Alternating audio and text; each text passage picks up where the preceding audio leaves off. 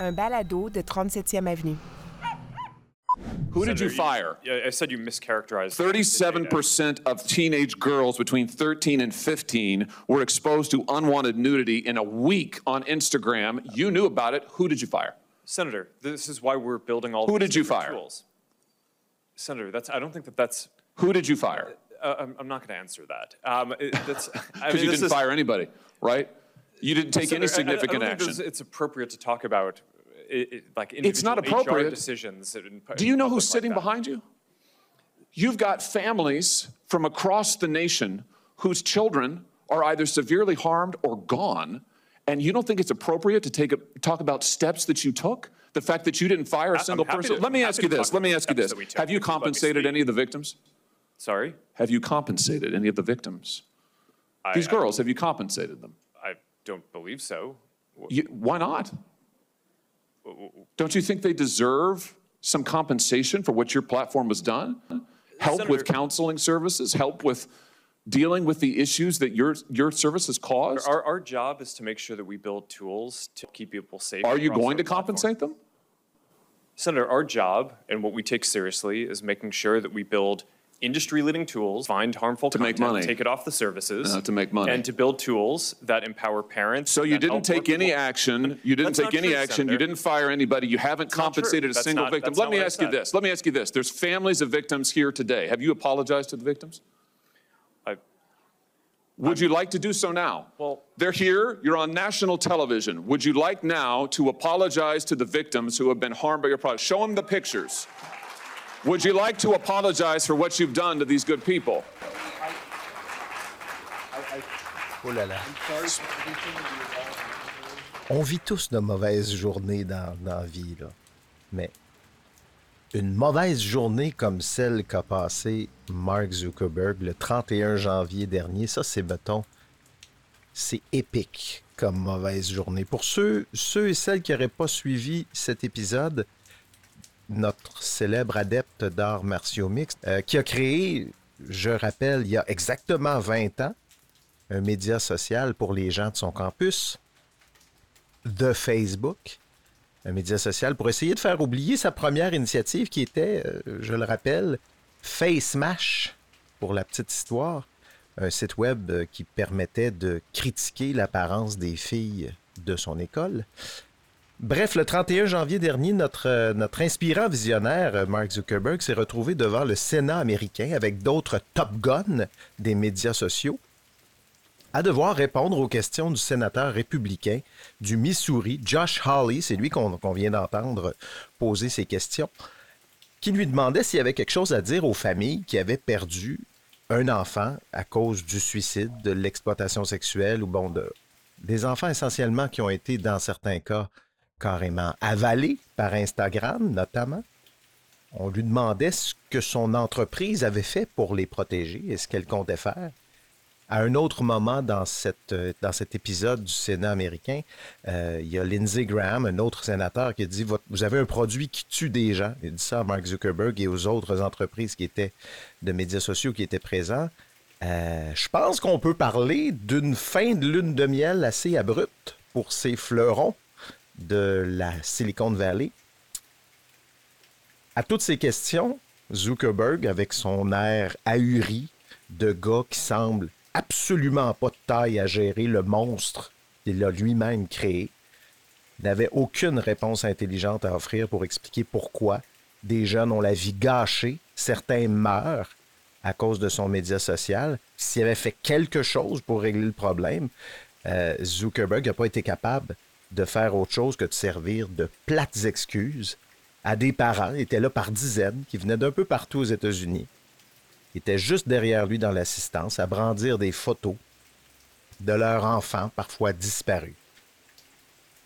C'est son entreprise qui a inventé toute cette patente-là de médias sociaux, en tout cas qui a popularisé l'idée. Parce que euh, Facebook reste quand même rien qu'une copie de Friendster, qui est un média social de la préhistoire qui n'existe plus aujourd'hui. Mais c'est son entreprise qui a la responsabilité de s'assurer que cette patente-là ne devienne pas un problème de santé publique comme c'est le cas actuellement. Zuckerberg et ses amis des médias sociaux, que sont X ou TikTok, auraient pu s'éviter cette journée éprouvante au Sénat américain s'ils avaient agi au départ comme des entreprises, comme des gens responsables, comme des humains capables de s'élever au-dessus de leur cupidité.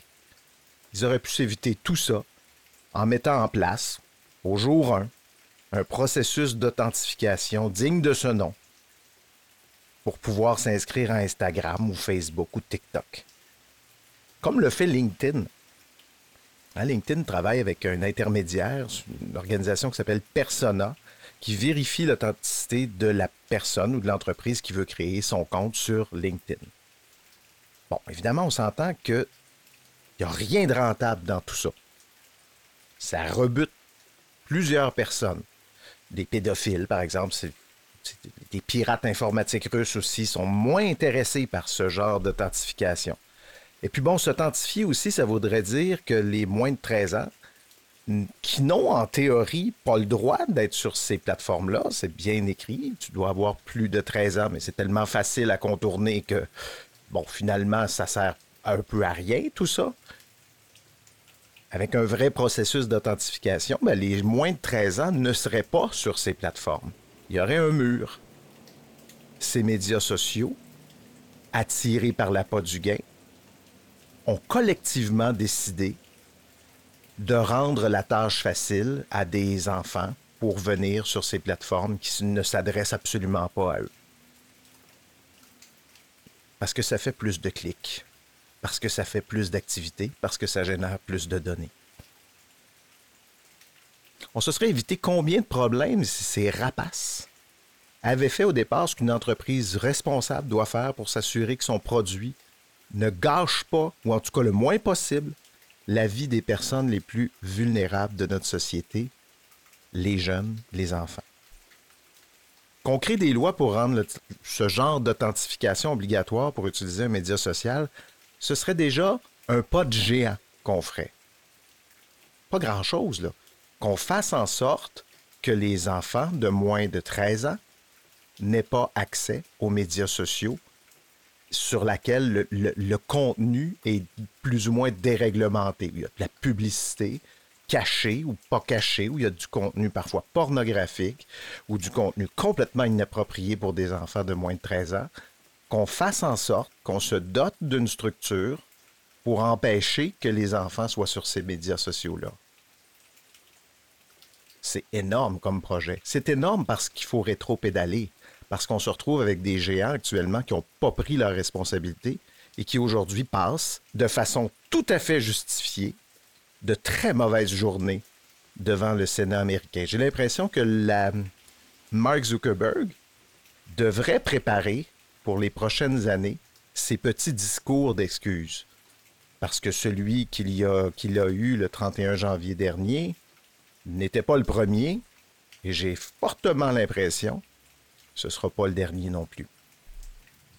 Dans le dernier épisode du balado, on a aussi appris que les experts de l'économie mondiale réunis à Davos il y a quelques semaines ont identifié la désinformation et la mésinformation comme le pire problème qui affectera le monde en 2024.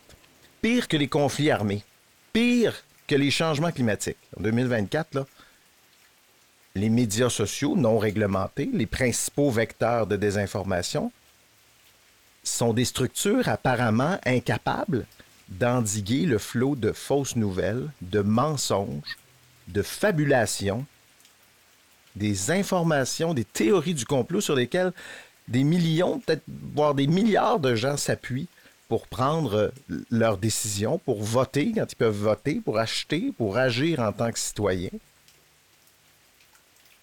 Évidemment, on comprend bien que le problème, mettons, des changements climatiques ne va pas se régler si la population se laisse monter en bateau par des politiciens de petite envergure qui se butent à simplifier la réalité complexe dans laquelle on vit dans un slogan vide comme le gros bon sens. Je ne veux pas lancer la pierre à personne. Il y a quelque chose là. Une population mal informée, je ne suis même pas le premier à dire ça, ne peut pas progresser et offrir une réponse lucide et adéquate aux défis qui se dressent devant elle. Cette année, on va le voir, cet automne, alors que les États-Unis, encore encore pour un certain temps, la principale puissance mondiale, est en train de mettre à sa tête un grand malade. Je pense qu'on va avoir une belle preuve, une belle démonstration des ravages que peuvent créer la désinformation. Bon, pour moi, ça me conforte encore dans la pertinence de l'ambitieux projet qu'on est en train de mettre sur pied, la nouvelle place.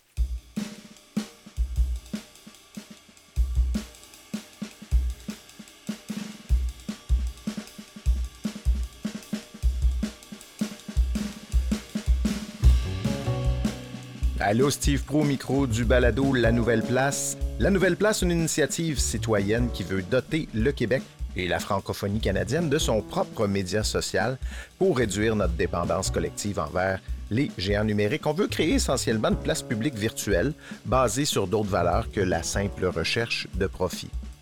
Euh, je vous fais un petit épisode, une mise à jour. Euh, J'ai pas d'entrevue aujourd'hui comme à l'habitude. Je voulais vous parler plus spécifiquement du modèle coopératif qui a été choisi euh, pour la gouvernance de la nouvelle place, mais ce sera pour un autre épisode. Bon, j'ai eu des petits conflits de, personnes que je devais interviewer, donc on fera ça pour une autre fois. On, a amplement de temps devant nous.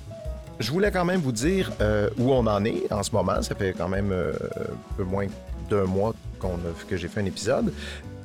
Et plus on avance, euh, plus le projet prend de l'ampleur. On réalise assez vite que de créer ce média social, si on veut qu'il se déploie euh, à la grandeur du Québec, un peu avec l'image qu'on a en tête, ben ça va prendre plus que trois geeks dans un sous-sol avec une caisse de Red Bull. C'est un gros projet qui exige d'avoir autour de la table des gens qui vont mettre euh, des expertises rares et spécifiques pour élaborer, si on veut, la maquette ou le blueprint de ce média social. On peut bien en faire une partie bénévole, mais on commence à se rendre compte qu'il va falloir payer des gens qui vont y consacrer plus que leur temps libre, si on veut que quelque chose se fasse euh, dans la prochaine année. Euh, c'est pourquoi euh, on, a pris la décision, le, comité de pilotage qui s'est réuni autour de ce projet-là, on a pris la décision de faire de notre prochaine étape une étape de recherche de fonds. On, veut, on cherche un fonds de développement. Euh, il y a des questions légales à régler. Il y a des questions d'infrastructure TI. Il faut budgétiser le projet. Il faut penser à la gouvernance des données, à la structure coopérative. Comment est-ce qu'on va créer tout ça? Il faut planifier les ressources humaines dont on aura besoin euh, pour créer cette plateforme. Il faut penser à sa marque, il faut penser à son nom. On appelle ça la nouvelle place, mais ça s'appellera pas la nouvelle place quand ça va, être lancé au jour 1. Ce n'est qu'un titre de travail. Il faut penser aux fonctionnalités de cette plateforme-là. Euh, il faut penser à un plan donc de communication marketing pour développer son audience. Euh, il faut penser aux modèles qui vont permettre de générer des revenus parce que bon, ça va quand même pas se maintenir en vie euh, par la grâce du Saint-Esprit. J'oublie sans doute d'autres détails, mais ça vous donne un peu une idée du, ch du chantier qu'on a devant nous. Dans les prochaines semaines, on va donc plancher sur une campagne de sociofinancement pour tenter d'amasser euh, ce fonds de développement. Et on va le faire en parallèle de, rapprochement, représentation qu'on fait auprès du gouvernement du Québec. On a déjà eu une discussion avec le ministère de la Culture. Évidemment, notre projet n'entre pas dans un programme actuellement. C'est un projet spécial. C'est un projet qui ne pourra pas être financé par une demande de subvention classique dans un programme classique parce que on parle quand même, ce qu'on qu est en train de mettre sur la table, c'est quand même une forme de service numérique structurant pour le Québec, dans une approche aussi qui est complètement inédite. Euh, puis on espère avoir des arguments assez convaincants pour sensibiliser nos décideurs politiques à la pertinence d'y donner euh, un coup de main pour que qu'elle existe, cette nouvelle place-là. Une nouvelle place qui s'inscrit d'ailleurs dans une tendance qu'on voit émerger cette semaine, je fais un, rapprochement avec le lancement au grand public cette semaine d'une plateforme euh, de médias sociaux, l'espèce de remplaçant de Twitter. D'ailleurs, je vois de plus, je ne sais pas si c'est votre cas, mais il y a de plus en plus de gens qui refusent d'appeler ce média social X et qui continuent de l'appeler Twitter une forme de défiance envers Elon Musk, j'ai l'impression. Moi, je fais partie de ces gens-là. Je continue à appeler ça Twitter. Ça, de toute façon, je suis même pas sur cette plateforme-là. Ça m'intéresse pas, c'est Twitter. Et euh, bon, euh, tout ça pour dire que cette semaine, il y a eu la plateforme Blue Sky qui a été créée par le cofondateur de Twitter, euh, qui s'est ouverte donc au grand public. Et c'est intéressant, ce que je veux, pourquoi je vous en parle, c'est c'est intéressant de constater que cette plateforme-là non plus euh, ne mise pas, en tout cas pour l'instant, sur euh, la publicité, sur un modèle publicitaire euh, classique. Ils veulent se financer en vendant, ce que j'ai compris, des, des noms de domaine personnalisés pour pouvoir utiliser cette, cette plateforme-là. donc, ce, ce, serait une forme de revenu. Donc, on voit là qu'il y a une un appétit pour quelque une autre façon de faire des médias sociaux qui n'est pas simplement basée sur la vente de données à des annonceurs, chose qui irrite tout le monde. On cherche un peu à ramener le mot social dans réseau social. Euh, au Québec, on a raté le bateau des médias sociaux il y a, il y a 20 ans. On n'a pas du tout le pied sur dans aucune, de ces plateformes-là. On n'est pas présent. Ben, je veux dire, oui, on les utilise, mais au niveau de la gouvernance, au niveau d'une initiative québécoise, euh, il n'y a rien qui existe, qui est fait au Québec, dont on a entendu parler, qui a une résonance euh, populaire et qui, bon, ce ne sont que de grandes entreprises américaines, chinoises qui ont colonisé ce nouveau territoire-là. Il y a un nouveau bateau qui est en train de prendre la mer, j'ai l'impression, pour les médias sociaux, des médias sociaux basés sur des valeurs un peu plus, un peu moins mercantiles, un peu plus nobles, si j'ose dire. On parle de technologie décentralisée, de protocole, de le Fediverse, l'espèce de un protocole où est-ce que on va, on va pouvoir partager notre audience. En fait, on va pouvoir déménager notre audience, nos amis d'un média social à l'autre. Euh, Threads, là, qui a été lancé par Facebook, se base aussi en partie sur ce nouveau protocole-là. Euh, bon, un univers où la protection des données personnelles aussi prend beaucoup plus d'importance dans le discours. C'est une question qui est beaucoup plus prise au sérieux. Eh ben, ce serait le fun, je pense qu'au Québec, on rate pas ce nouveau bateau. C'est un peu ce que la nouvelle place veut faire aussi. On n'a pas l'intention de, remplacer Facebook ou de remplacer les grands médias sociaux, mais d'offrir une alternative un peu différente euh, à, ce qui existe actuellement. Moi, je pense qu'il y a de l'appétit pour ça. Puis ce serait bien aussi qu'on crée quelque chose au Québec, tout simplement pour pouvoir dire, ben, nous aussi au Québec, on est capable d'en faire des médias sociaux. Nous aussi, on a un peu notre pied dans cette industrie-là, autrement qu'en étant de simples consommateurs. Donc, c'est, je trouve, un projet de société pour lequel il mériterait sans doute d'y avoir euh, un apport du, gouvernement du Québec. Enfin, bref. Je dis ça, je dis rien. je veux terminer cet épisode qui n'était qu'une simple euh, mise à jour. Il pas, ça, ça, se termine rapidement. Donc, je veux souhaiter, en terminant, la bienvenue aux nouveaux participants à notre groupe. Euh, Alexandre Cossette, Yves William, Martin Saint-Denis, Blaise Gagnon et Claude Marise Leboeuf. bienvenue parmi nous. Si j'ai hâte d'entendre vos idées. Si vous voulez participer, vous aussi, aux discussions, aux échanges, donner peut-être de votre temps à, cette, à, cette, euh, à ce projet-là, bref, si vous voulez être aux premières loges de la gestation de la nouvelle place, écrivez-moi. Euh, je vais vous inviter sur notre serveur Discord. C'est là que ça se passe en ce moment. Donc, on utilise une autre plateforme plus ou moins controversée pour essayer d'en développer une nouvelle, c'est ça. Vous pouvez aussi simplement vous abonner à ce balado ou à l'infolettre que je vais envoyer régulièrement. Pour faire tout ça, on se rend sur nouvelleplace.ca. Et pour m'écrire, si vous avez des questions, si vous voulez participer au groupe Discord, etc., vous pouvez m'écrire à info à commercial nouvelleplace.ca. Je m'appelle Steve Prou. Le balado La Nouvelle Place est une production de l'agence de contenu 37e Avenue. Et moi, je vous dis à très bientôt.